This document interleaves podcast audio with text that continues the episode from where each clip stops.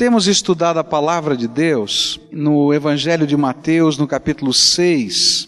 Queria meditar nos versículos 12, 14 e 15 desse texto que temos meditado. A palavra do Senhor nos diz assim, na oração que Jesus ensinou. Esse é pedido que o Senhor Jesus nos ensina a fazer sempre Perdoa as nossas dívidas, assim como perdoamos aos nossos devedores. Pois se perdoarem as ofensas uns dos outros, o Pai Celestial também lhes perdoará. Mas se não perdoarem uns aos outros, o Pai Celestial não lhes perdoará as ofensas. Deus faz milagres na nossa vida. Ele nos cura a alma. Ele mexe aqui dentro. E eu posso dizer isso para você porque eu sou prova disso. Deus tem feito na minha vida. E eu sei que Ele não fez só na minha vida. E eu tenho certeza que Ele tem feito na vida de tanta gente. E eu quero falar sobre o milagre da cura de Deus dentro da nossa alma sobre esta oração que o Senhor Jesus ensinou-nos a fazer e que representa, à luz de todo o contexto bíblico, um caminho de Deus para a nossa cura interior. Porque nesse momento da oração, o Senhor Jesus nos mostra que temos uma grande necessidade uma necessidade permanente, uma necessidade constante, uma necessidade que se torna uma grande bênção, sermos restaurados pelo Senhor na nossa vida, no nosso dia a dia. E, ao mesmo tempo em que nós estamos sendo restaurados, ainda que nós não sejamos perfeitos, ainda que continuemos com defeitos, ainda que tenhamos tantas coisas na nossa alma, o Senhor diz: Vem cá, meu filho, agora você vai aprender a ser instrumento de restauração nessa vida. E é tão bonito porque nessa oração o Senhor Jesus ensina que não dá para ser restaurado se eu não quiser ser instrumento de restauração. E essas duas coisas precisam caminhar juntas dentro do nosso coração e dentro da nossa vida dia a dia.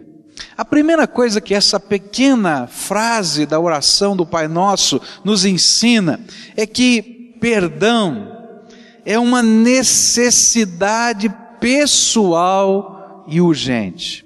Não existe ninguém na face da terra que não precise ser perdoado.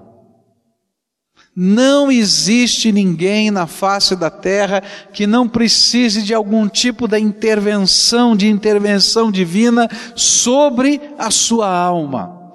Não existe ninguém que cada dia, cada manhã não precise da graça de Deus se renovando na sua vida.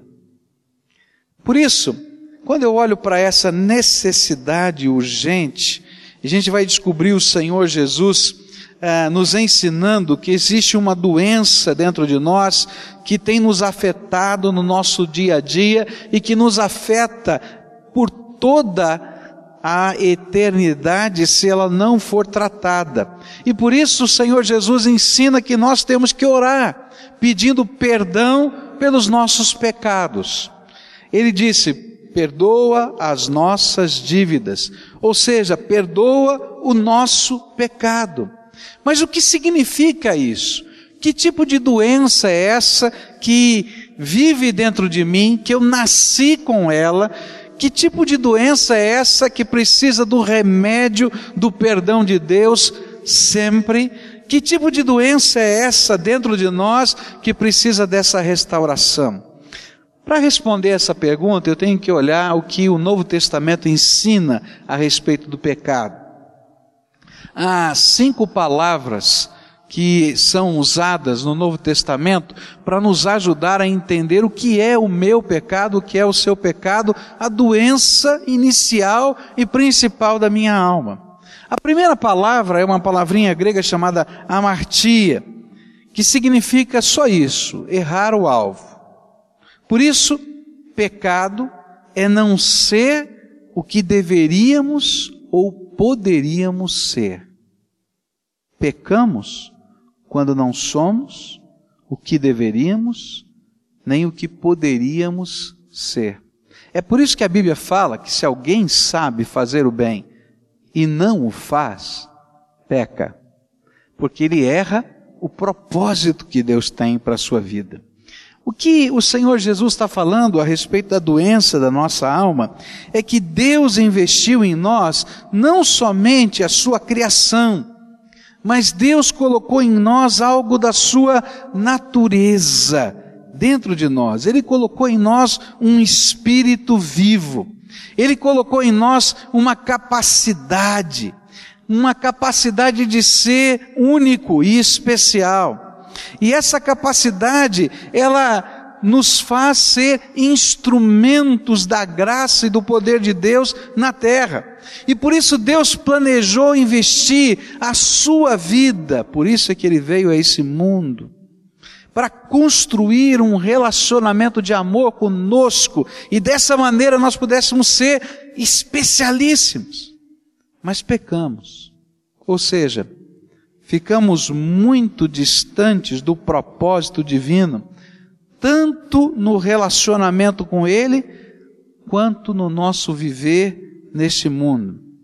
E por estarmos muito longe do propósito de Deus, é que precisamos de perdão, uma restauração, um redirecionamento, uma nova oportunidade de começar do lugar onde estamos. E esse perdão envolve uma ação divina de nos ajudar a construir o seu propósito nas nossas vidas. Deus tem propósitos para nós. Deus olhou para cada um de nós como tantas vezes nós olhamos para os nossos filhos. Só que com uma diferença, eu não tenho o controle de todas as coisas. A única coisa que eu posso fazer olhando para o meu filho é sonhar é ter um desejo, uma esperança de que ele seja abençoado ou bem-sucedido. Mas Deus não. Deus é todo poderoso. E de repente ele olhou para mim e disse assim: Pascoal, eu tenho um propósito para a tua vida.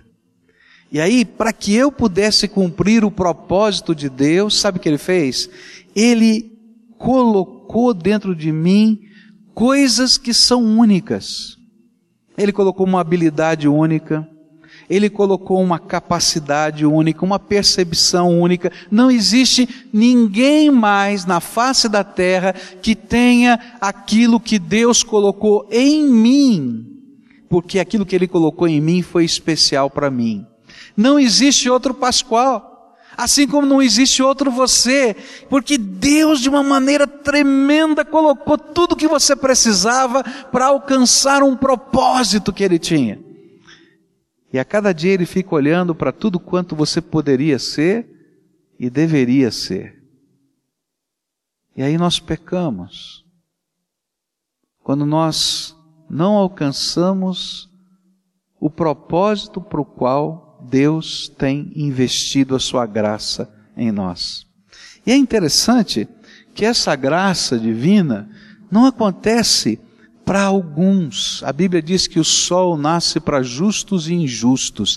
Há coisas da graça de Deus que independem até de você crer em Deus. Deus colocou coisas tremendas da sua graça sobre a sua vida, independentemente até de você amá-lo. Mas quando estas coisas da graça não são percebidas e não são aplicadas, nós pecamos e ficamos fora do propósito. E quando ficamos fora do propósito, nós estamos perdidos nessa vida. E aí adoecemos na nossa alma. Você já viu alguém que por causa de estar fora daquilo que é a sua aspiração, daquilo que é o seu dom, da sua capacidade, ele não se sente feliz no seu estudo, no seu trabalho, e ele fica perdido na vida, e ele não sabe o que fazer, e ele começa uma coisa, ele não termina, ele inicia outra, ele não vai adiante, porque lá dentro ele está perdido no propósito que tem para a sua existência. O que eu estou falando vai além disso. Deus tem um propósito eterno para nós, e quando nós começamos a ficar tão longe desse propósito, nós adoecemos dentro da nossa alma. E nós precisamos de cura. E essa cura é uma intervenção divina sobre a nossa vida, não somente para afastar o erro, o não atingirmos, mas para segurar na nossa mão e nos ajudar a cumprir o propósito que Ele tem para nós. Tem muita gente doente porque está fora do propósito de Deus, na sua casa, na sua família, fora do propósito de Deus na fé, fora do propósito de Deus nos seus atos, estão perdidos. E sabe que precisam? Da intervenção de Deus sobre a sua vida, senão não vai haver cura. E essa intervenção de Deus é Deus lidando com o nosso pecado, não somente dizendo, ó, oh, zerou aqui, tá? Mas segurando na minha mão e na sua mão, sendo meu parceiro, ainda mais para construir o propósito que Ele tem para a minha vida. Por isso, Jesus nos ensinou uma oração que eu preciso fazer. Pai, perdoa-nos. Eu não consigo e não estou dentro do centro da tua vontade. E mesmo quando eu quero fazer, eu não consigo. É interessante aquilo que o apóstolo Paulo falou: o bem que quero fazer, não faço. O mal que não quero fazer, isso faço. Que miserável homem eu sou. Cada um de nós sentimos a mesma coisa. Quantas vezes você chega na sua casa, não é isso? E você faz um monte de bobagem, machuca um monte de gente que você ama, e depois você diz, mas eu não queria fazer isso. E você não entende nem porque você fez. Porque lá dentro da nossa alma nós estamos doentes. E quando nós precisamos e quando clamamos pelo perdão de Deus, na verdade nós estamos pedindo, Senhor, não apenas paga, mas Senhor, me ajuda a construir a minha vida segundo a tua vontade. A segunda palavra que nos ajuda a entender o que é pecado dentro de nós é uma palavrinha grega chamada parabasis. Neste sentido, pecado é cruzar a linha que separa o bem do mal. Nós não somente deixamos de ser o que poderíamos, mas muitas vezes somos o que nunca deveríamos ser. Se a Martia está dizendo que eu poderia alcançar um alvo e não alcancei, essa palavrinha diz que, de alguma maneira, eu estou fazendo ou realizando algo que nunca deveria fazer parte da minha existência. E o que está por detrás é aquela perversidade de intenção ou até de ação. Às vezes nós imaginamos que a perversidade é característica somente dos grandes malfeitores do mundo. Mas o que Jesus está nos mostrando, ao nos ensinar a necessidade de perdão, é que há uma certa perversidade dentro de mim. Quando eu escolho algumas palavras que eu sei que vão machucar, só para machucar. Quando eu planejo algumas atitudes só para manipular. Quando, para chegar onde eu quero, eu não me importo com o sofrimento que eu estou gerando. E assim, nós nos tornamos agentes do mal. E nós nos tornamos, às vezes sem perceber, parceiros daquele que personifica o mal. Nós nos tornamos parceiros do diabo. Tem gente que não gosta de ouvir isso. Mas essa é a verdade. Quando nós adoecemos da alma, nós não apenas quebramos, não atingimos o propósito de Deus, mas muitas vezes nós trazemos para a nossa história e para a nossa vida aquilo que nunca deveríamos trazer, e quando assim fazemos, nos tornamos parceiros de Satanás. Você lembra de uma vez em que o Senhor Jesus olhou para o apóstolo Pedro Lembra do apóstolo Pedro? Ele olhou para os olhos do apóstolo Pedro e disse assim: Vai para lá, Satanás. Ele olhou bem nos olhos do apóstolo Pedro e disse: Ô oh, Pedrão, vai para lá, Satanás, porque agora você está falando e está agindo não como Deus gostaria que acontecesse, mas como Satanás quer que você haja e faça. Por isso a gente precisa de cura. Porque de alguma maneira, intencionalmente ou não intencionalmente, nós estamos em determinados momentos da vida não apenas não alcançando o alvo, mas às vezes nós estamos quebrando os limites, e ao quebrarmos os limites, nós nos tornamos parceiros de Satanás e agentes do mal. E o pior, envergonhamos o nome daquele que tem investido a sua graça, o seu amor em nossas vidas. É o nome de Deus, é o nome de Jesus que passa a ser envergonhado. É interessante que quando Davi pecou, e ele cometeu dois pecados, ele adulterou, e ele, para poder encobrir o seu pecado, planejou um assassinato. E ele matou uma pessoa. E aí então o profeta Natan vai conversar com Davi. E ele vai contar aquela história da ovelhinha e aquele senhor que era uma pessoa pobrezinha e que o outro senhor tinha tantas ovelhas, mas quando chegou alguém importante na sua casa, ele mandou pegar aquela ovelhinha daquela pessoa pobrezinha que não usava a sua criação para ganhar dinheiro ou para colher a lã, para tirar a lã. Aquela ovelhinha era o animal de estimação que ficava dentro da casa, que dormia na sua cama, e a essa ovelhinha ele mandou cozinhar para alimentar ao seu visitante. E aí, quando Davi se encheu de ira, Natan disse: Olha, você é esse homem. E de repente o Senhor começou a revelar a perversidade dentro do coração de Davi.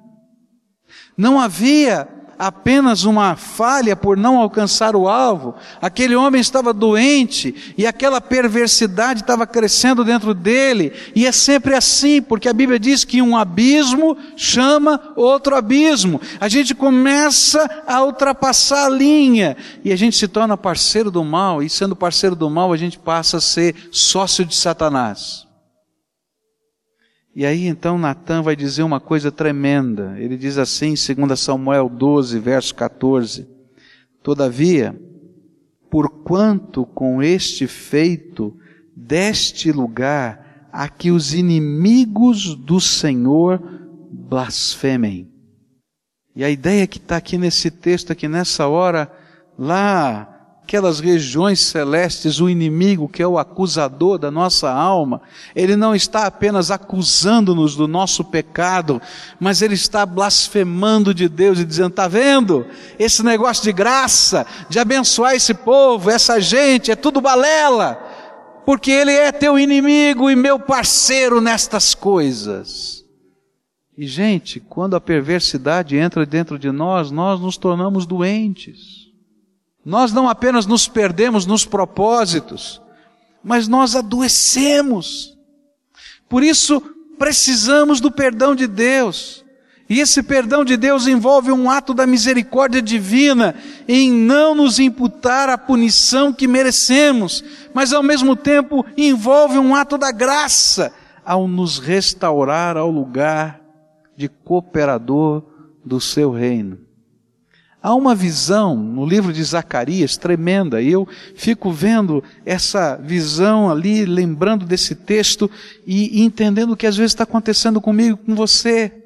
Naquela visão tem um sumo sacerdote, e esse homem está usando as suas vestes sacerdotais.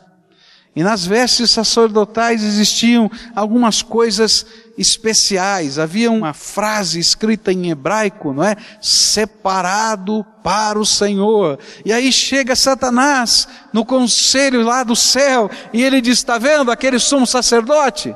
ele tem as suas vestes imundas, e ele não tem como ministrar, e ele não pode fazer mais nada. O inimigo blasfemando do Senhor. E aí entra o perdão de Deus. O anjo do Senhor se aproxima, repreende Satanás e diz o seguinte: Esse homem é um tição tirado do fogo. É um pedaço de madeira que estava queimando no fogo. E essa é uma ilustração tremenda, porque eu e você um dia, por causa dos nossos pecados, essa doença mata, e não apenas mata o nosso corpo, mas nos leva para o inferno. E lá vai a mão de Deus com a sua graça por tudo quanto Jesus fez por nós, mete a mão no inferno e nos saca de lá.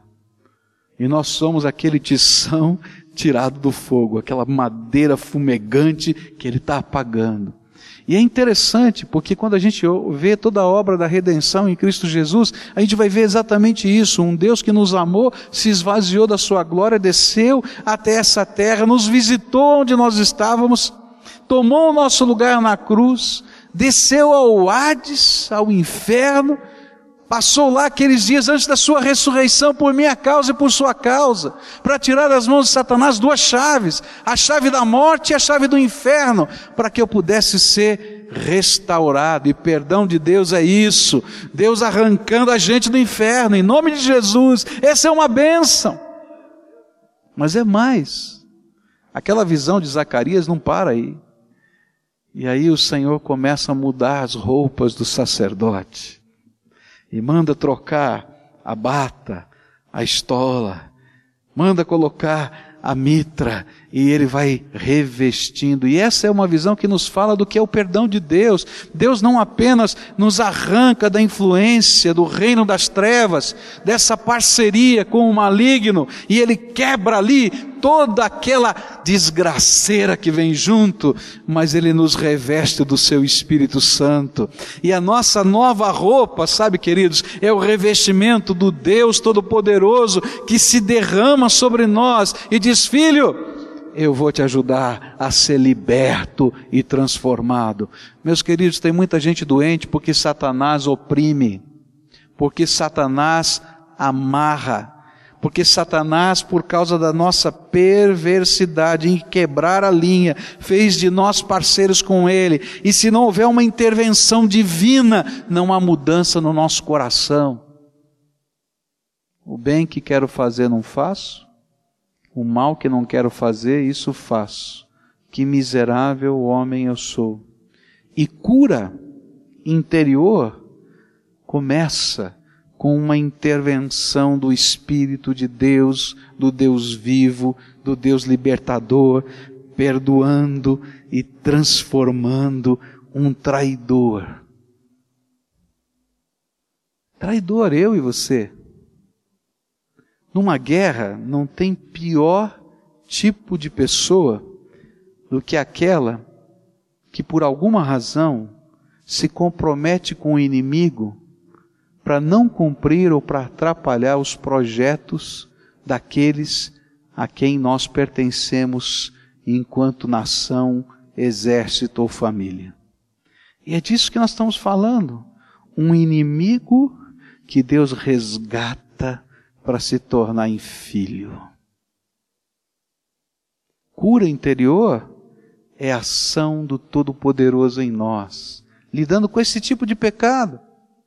A terceira palavra que nos revela o que é pecado é paraptoma, e o seu significado é queda. Aquele tipo de queda que podemos sofrer ao andar por um chão molhado. E a ênfase aqui está em ser algo que não é tão deliberado. Algumas vezes dizemos na expressão popular, oh, essa palavra escapou da minha boca. É um gesto, uma reação. Mas na verdade, na verdade, isso nos mostra do que estava cheio o nosso coração. Por isso, caímos quando não estamos em guarda, vigilantes, vivificando o espírito, mortificando a carne. E um exemplo desta queda foi o que aconteceu com Pedro. Você lembra das palavras do Senhor Jesus ditas a Pedro? Em Mateus 26, verso 41 diz assim: Vigiai e orai, para que não entreis em tentação. O espírito, na verdade, está pronto, mas a carne é fraca. Perdão de Deus é a mesma restauração que Pedro viveu. Quando a gente escorrega e está caído no chão. E eu fico pensando como é que Jesus trabalhou com Pedro.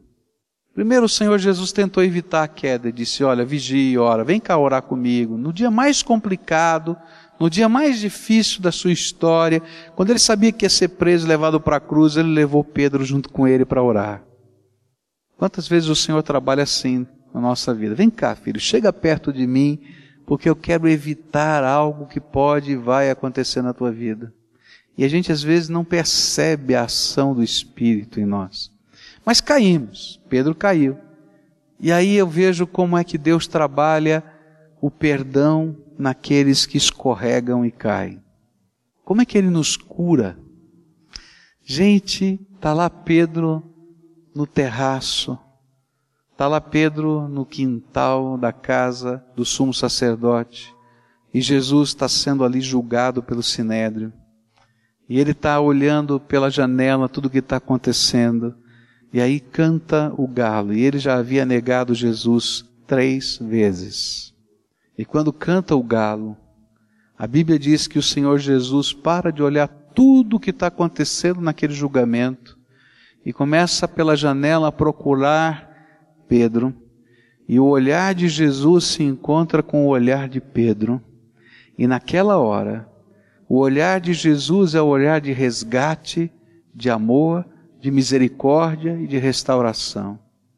E quando Pedro encontra o olhar de Jesus, é como se algo estivesse lacerando o seu coração, porque ele sabia quem ele era.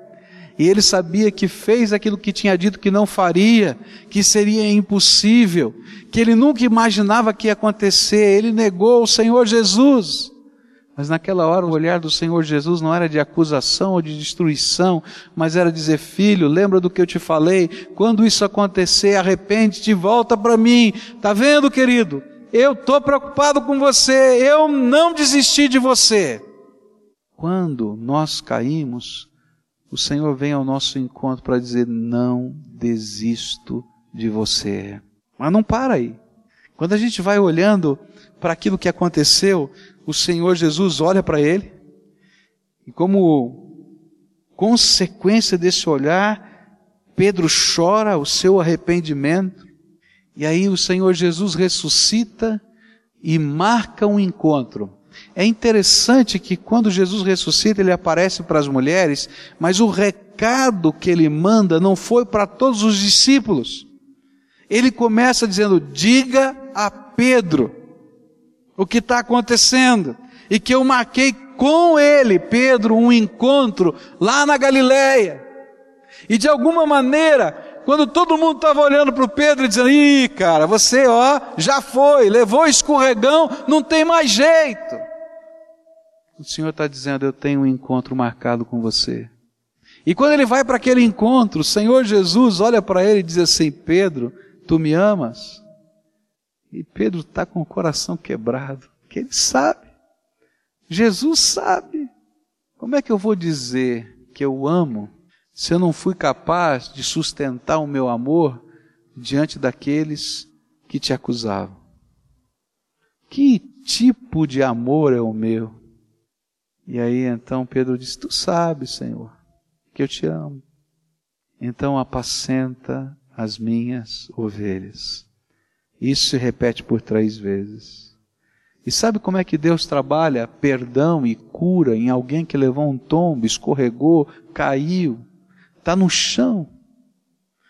Deus olha para a gente e diz assim: Não desisti de você. E quando a gente olha para Ele e diz assim: Você continua a me amar? E a gente envergonhado porque a gente levou o tombo.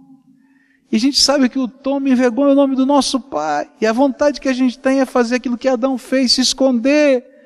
A vontade que a gente tem é não entrar. Eu me lembro de uma moça que Sua vida estava marcada por tantos pecados. E um dia eu disse para ela assim: agora que você se converteu, vamos batizar. Ela disse: Ah, pastor, eu vou ser uma eterna frequentadora da igreja, mas eu nunca vou poder me batizar. Eu já fiz tanta coisa errada, tanta coisa errada.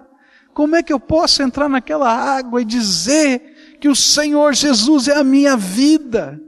Se eu tenho feito tanta coisa.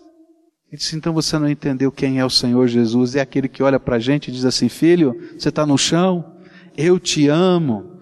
E se você tem algum sentimento por mim, levanta, porque eu quero restaurar o meu propósito na tua vida. Toma aqui a missão. Você lembra de Jonas? E Jonas lá no ventre do peixe, ele ora, Senhor, tá bom. Já fiz tanta besteira, e aí? E aí o peixe joga Jonas lá na beira da praia. E quando ele está lá, ele diz: Bom, tudo bem, mas eu acho que nunca mais eu vou poder ser um pregador, porque já fiz tanta bobagem na minha vida. Veio pela segunda vez a palavra a Jonas, filho de Amitai: Levanta-te, vai e prega a grande cidade de Nínive. Meus irmãos, cura, perdão, é intervenção de um Deus que não desiste de nós que nos pega no buraco em que nós estamos, e não apenas diz, está vendo? Não, mas levanta a gente coloca no lugar e diz, eu continuo a ter um propósito tremendo para a tua vida. Você consegue me amar? Então anda comigo, porque nós vamos realizar o propósito que você deixou no meio do caminho, porque caiu, mas eu não desisti do propósito que eu tenho para você. E aí aquele homem Jonas, todo marcado pelo seu pecado, porque ele foi engolido por aquele peixe, e estudos nos mostram, não é, que o suco gástrico do peixe, isso já aconteceu com outros seres humanos, ele destrói a melanina. A melanina é aquilo que dá pigmentação à nossa pele, dá cor à nossa pele. E de repente Jonas, quando saiu dali, ele saiu aquele brancão albino, assim, sem nenhuma cor. E mais, não somente destrói a melanina, mas destrói todo tipo de pelo no nosso corpo e não nasce mais cabelo, sobrancelha. Então você pode imaginar chegando aquele cara todo brancão, sem cabelo, e aí ele chegando lá em Nínive, não é? E dizendo: Olha, arrependam-se, porque 40 dias essa cidade vai ser destruída. O povo olhava para Jonas e já se arrependia. Já olhava para ele já caía em choro. Por quê? Porque Deus transforma até as marcas do nosso pecado quando Ele nos cura em instrumentos da Sua graça. Você caiu, filho? Você precisa de cura. Um Deus que vai colocar a mão lá no buraco, levantar você, e ainda que você saia todo ralado, todo machucado, Ele vai transformar até as marcas de toda essa luta, dessa batalha, em coisas que glorificam o nome do Todo-Poderoso. Eu preciso de cura. Pai, perdoa-me. A quarta palavra é anomia, atuar fora da lei é o pecado de quem conhece o bem, mas deliberadamente faz o mal. O pecado de quem conhece a lei, porém deliberadamente a ignora em sua ação. É aquela atitude humana de querer fazer o que dá na cabeça, não importando as consequências. Gente, quanta gente eu tenho visto assim, na anomia, no pecado, arrebentando a família com seu adultério, tomando algumas atitudes de dureza de coração que fazem com que a gente perca a vergonha. Sabe quando a gente perde a vergonha? Muitos de nós nos acanhamos dos nossos pecados, mas quando a gente chega nesse nível, nesse estágio que é representado pela anomia, a gente perdeu a vergonha. De repente a gente está vivendo um contexto e aí a gente vai entrando numa roda de abismos. Mas sabe o que, que é o perdão de Deus? É um Deus que pega aquele que está todo arrebentado porque ele perdeu o medo e a vergonha do seu pecado. E ele pega os pedacinhos dessa pessoa, toda arrebentada, porque a vida nos arrebenta, queridos. A vida nos arrebenta. Se os grandes impérios humanos não conseguiram permanecer quando entraram num estado desse de perder a vergonha do pecado, você acha que você consegue? Deus pega os pedacinhos da gente e diz: Filho, eu não apenas tiro a culpa, mas eu quero te dar uma nova vida, uma nova oportunidade, uma transformação pelo meu poder. Por isso, orar pedindo perdão é ser curado, é ser transformado, é ser mexido. Quanta gente precisa desse tipo de perdão? Para mim, um exemplo bíblico desse, dessa, desse tipo de perdão está naquele endemoniado de Gadara. A gente vai se tornando sócio de Satanás, amigo do inimigo, e às vezes o inimigo nos torna escravo das suas pressões, das suas paixões. E lá está aquele endemoniado, que a sociedade não suporta. Ele andava nu, ele era violento, dormia no cemitério, diz a Bíblia, e a única coisa que a sociedade conseguia fazer é tentar restringir a liberdade desse homem de tal maneira que ele não prejudicasse demais. E então eles colocavam grilhões, colocavam correntes nesse homem. Mas ele era tão, tão desvairado pelas coisas da sua vida e do seu pecado e pelo poder de Satanás que o dominava, que até os grilhões ele quebrava, todos os limites ele arrebentava.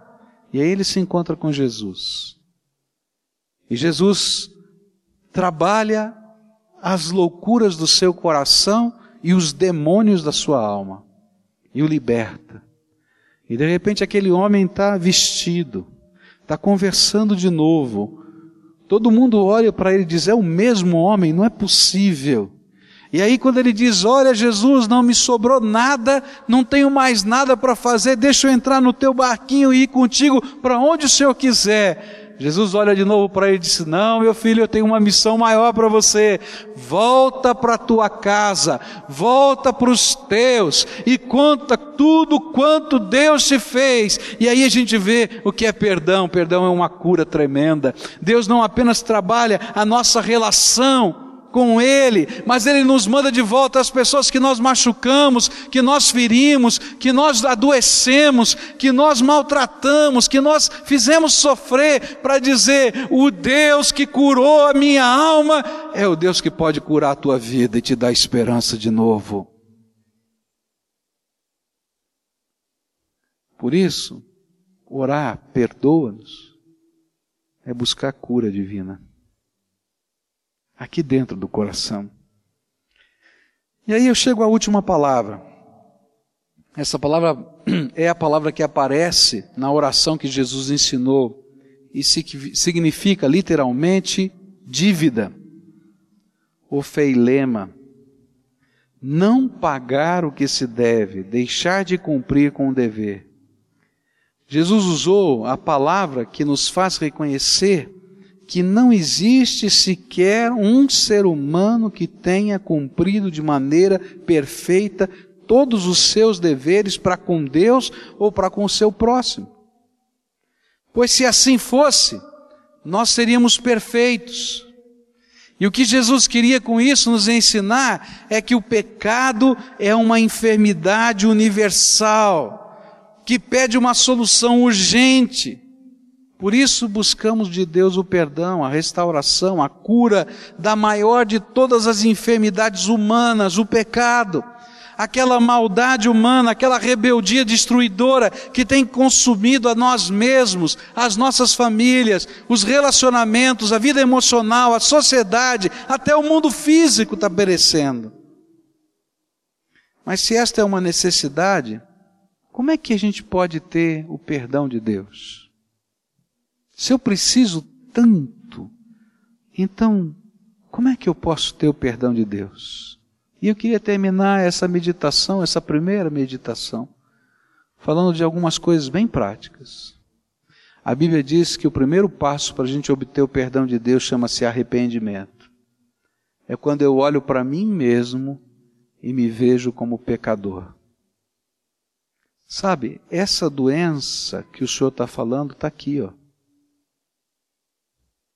E se Deus não fizer alguma coisa na minha vida, eu estou perdido, hoje e na eternidade. O segundo passo é quando eu falo disso para Deus. A Bíblia chama isso de confissão. E a gente olha para cima e diz: Jesus, tenha misericórdia de mim. Esse troço todo é a minha história, é a minha vida. Eu estou doente. Terceira coisa é quando eu me entrego. E eu digo, Senhor, do meu jeito não funcionou.